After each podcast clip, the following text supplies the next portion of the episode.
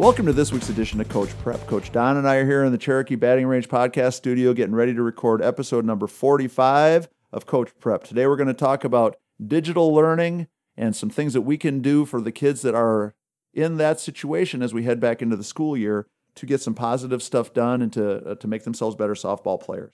Before we talk about anything else, we have to talk about Cleat It Up. Cleat It Up FP is one of our sponsors. Cleat It Up is the app for your phone that's going to solve all your communication challenges. Uh, if you check out cleatitup.com, uh, you'll find out about inter-team communication across the organization and then the social media aspect where you can share your stories and share your highlights. We also want to talk about Nexair. Nexair is one of our sponsors. Nexair is a Memphis based industrial gas, medical gas, research gas, welding supply, and safety PPE supplier with strategically placed retail locations, sales branches, and distribution centers throughout the Southeast. Nexair is never too far away. They maintain centralized product warehouses to serve you better and be more reliable.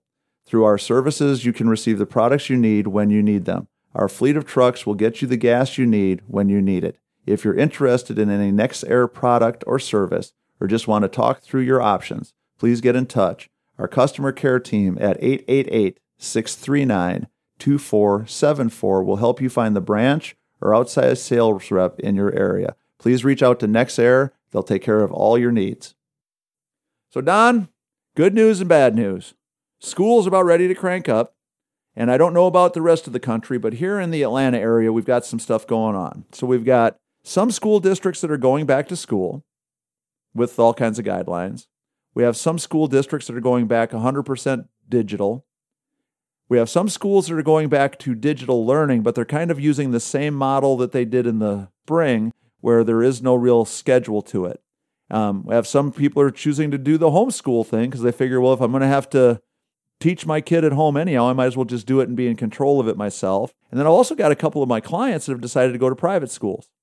No, it's it's a, a big blend of each, right? Right, and a little bit of everything. But what we want to talk about today is the kids that are doing the digital learning. Because Right. one of the big changes, and I'm sure that this is going to be true across the country, is many people, when we jumped into digital learning in the spring, basically had a kind of a a la carte model. You know, here's the work, do it when you want to, turn it in when you can. Everything's got to be turned in by date X. And the kids were kind of on their own. There were some Zoom meetings and some time when the teachers were available, but it was really pretty flexible and, Yeah, and unstructured.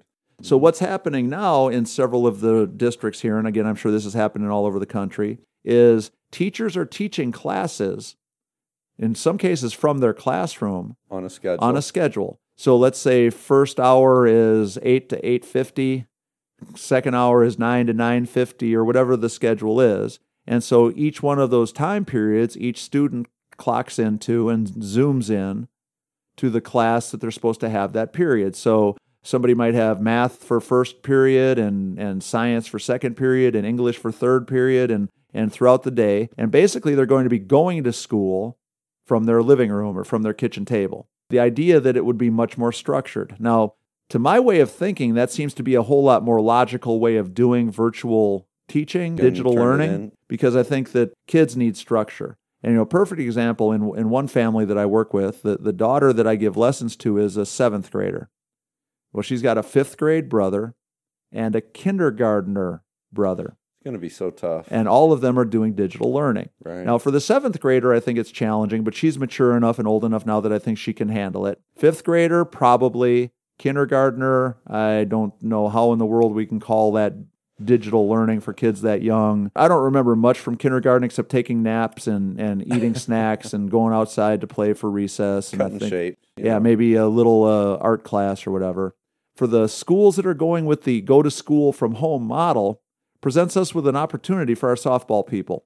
So, coaches, here's something I want you to start to pitch to your players. Whether you're the school ball coach or the travel ball coach, one of the things we used to always tell kids to do if they wanted to get a little bit extra work in. Now, this is when everybody sat around and watched TV in the evening before we had streaming, before we had Netflix, before we had When you were um, forced to watch a commercial. yeah, before we had TikTok and all that stuff. When the family would sit down to watch the Packer game on Sunday, we would challenge our players that every time there's a commercial, instead of sitting there eating a Dorito, get up and do 10 jumping jacks or do five push ups or do 10 wrist rolls or whatever it might be. And without even noticing it, by the time that game is done, you've given yourself a pretty good little workout because, you know, there's going to be 20 commercial breaks. So if you do 20 commercial breaks and you work out for a minute each time, there's a 20 minute workout. If you work out for two minutes, 40 minutes, and on and on it goes. Kind of taking that same idea now and applying it to the digital learning, the virtual learning model of kids going to school from 8 to 8.50 and then having a little break. Then going from 9 to 9.50 and having a little break. So the joy of this, Tori, too, is that uh, the kids get to kind of take responsibility and decide what it is they want to use as activities in between the classes. Right. And that makes it a little more fun for them and, and easy for them to uh, be accountable to it. You know, like you said, when things are structured and we've got, uh, you know, a timeline, we can just create a, a schedule that we're going to do in between. Right. And and again, that over time, it's going to have a big benefit. Right. If, oh, it definitely will add up. In in a week, it's going to be nice. In a month, it's going to be great but in the three months between uh, you know the start of school and Christmas time, it could have a huge impact in right. somebody's uh, you know physical ability Right. Yeah. And so let, let's just say if we've got a ten minute break between each class, if we set up a schedule, if we challenge ourselves to make sure that we're going to do two minutes of something, yeah. three minutes of something in every one of those 10 minute breaks. You know, if it's jumping jacks, if we're going to do two minutes of jumping jacks, I don't know about, about most kids, but I'm guessing that's 50, 60, 80, 100 jumping jacks. Yeah. do sure. that. That's uh, that. That's already starting to be a pretty good workout. Yeah. And we get to that next break, and we decide, okay, we're going to do push-ups. Maybe we can't do push-ups for two straight minutes, but maybe we say, okay, I'm going to do five push-ups sets today. of ten or sets of five. Yeah, yeah. Or, and, and and see how many sets of five I can do. Um, maybe the third set is tricep presses or wrist rolls or go to know, the stairs and do dips. Right. Maybe for a pitcher, it's you've got your spinner handy and you do curveball spins or rise ball spins or whatever, depending upon your level. If you have really good Wi-Fi at your house, maybe you set up your uh, computer and your little workstation in the garage, and in between you take 25 cuts into the Bownet. Yeah. I mean, there's lots of different options, but what we want to start to do is start to think about ways that we can take advantage of this built in time, this quote unquote dead time, to make it positive, to make it productive. So we talked, yeah, we talked to some that uh, that are pitchers, Tori, and for them to have a 14 inch ball sitting there by their computer that they're constantly handling and and you know trying to reach and grab their grip on a 14 inch ball, then uh, you know over time when they go to their workout, they're going to pick up their their 12 inch ball and it's going to feel very manageable and and easy to handle. Right. Now, yep. before everybody freaks out, we're not saying that you should be pretending to pay attention to school and doing softball in the background. We're not saying that you should have a still picture of you in the camera so that your teacher really thinks you're uh, paying your, attention. Your fat head. your uh, family photo or whatever zeroed in on your face so that your teacher thinks you're there so you can do softball instead of school. We really mean you should pay attention to school, do the school work, take care of your education, because without that, all the rest of it's going to fall apart anyhow. In that downtime, use that structure. Right. And each school is going to have a different system. Let's say uh, you know you have to log out and log back in. Well, that's going to take a little bit of time. So what I would do, what my routine would be, I get done with class at 8:50. My next class starts at 9. The first thing I'm going to do is log out of class 1, log into class 2. So it's taken care of. So it's taken care of. So I'm ready to go. And then I'm going to look at my watch and say, "Okay, I got 6 minutes left." And in that six minutes, I'm going to do three minutes of something. That still gives me a chance to catch my breath a little bit so I'm not huffing and puffing and all that stuff when we get back to talking about English or, or science or social studies or whatever it is. And I'm going to keep doing that throughout the course of the day. Somewhere in there, you're going to have a bigger break, like a lunch break. That might be my time when I really do take a break. Sure. So instead of trying to squeeze in one more set of something on my lunch break, I'm going to take a break, let my brain rest a little bit, really eat lunch, eat something healthy, and then I'll have uh, you know a class or two or three after lunch. I'm going to do the same thing. So if I've got five classes in a day, I should be able to get four workouts in for yeah. three or four minutes at a time. And when we add that up at the end of the day, there's a 20 minute workout, 30 minute workout, depending upon how much time you have in between classes. And another suggestion there too, and this is going to be for the the really ambitious ones, Tori. Not everybody's going to be into doing this stuff, but uh, it's just another way for those really highly competitive kids that you know have big goals and have big uh, excitement about you know playing at at the next level, and uh, for them to use this stay home school stuff as a, a way for us to um, increase our skills. Right. But uh, we want to make sure that we break it up where we're not doing the same routine each day. You don't Right. want to be doing push-ups necessarily two days in a row, but break it up. Do uh, you know two or three different routines that you that you break up through the week. Right. Well, like when you go to the gym, for those Yeah. people that do go to the gym, it's been a long time since I've thought about it, but you'd have leg day, and then you have back day, then you have arm day, then you have cardio, then you have start all over again. One of the reasons why things like CrossFit became so popular was because it was a varied workout. It was something different all the time. Yes. Um, so there's lots of those different things that you can build into your routine, and it'd be a really good idea. So let's say on uh, Monday is the day I'm going to work on cardio. So every one of those three minute breaks is going to be running in place, jump rope, burpees. jacks, uh, Then Tuesday might be skill day. So that's the day if I'm a pitcher, I'm going to do curveball spin, rise ball spin, dry pitching motion, mirrors, whatever it is uh, on Tuesday. Wednesday, I might take off. Thursday, I might come back with uh, leg day. So because I'm a pitcher, I want to really work on my leg drive. So I'm going to do air squats, you know, walk up and down the stairs or whatever it might be, depending upon my house. And then on Friday, I'll do something different and then start over again on Monday. How about this Tori too? How about some of our mental game stuff? Right. We can take a minute and uh, uh, do some visual imagery where we're dreaming about successful experiences and the way we want to uh, make sure that we perform when we go out there next time. So Right. I think that might be a nice time for us to kind of recalibrate some of that stuff too. Right. And so, coaches, I think this is something that it's well worth your time to be encouraging, to be uh, suggesting, maybe even helping by creating some little workouts, you know, some two minute, three minute workouts that the kids can do.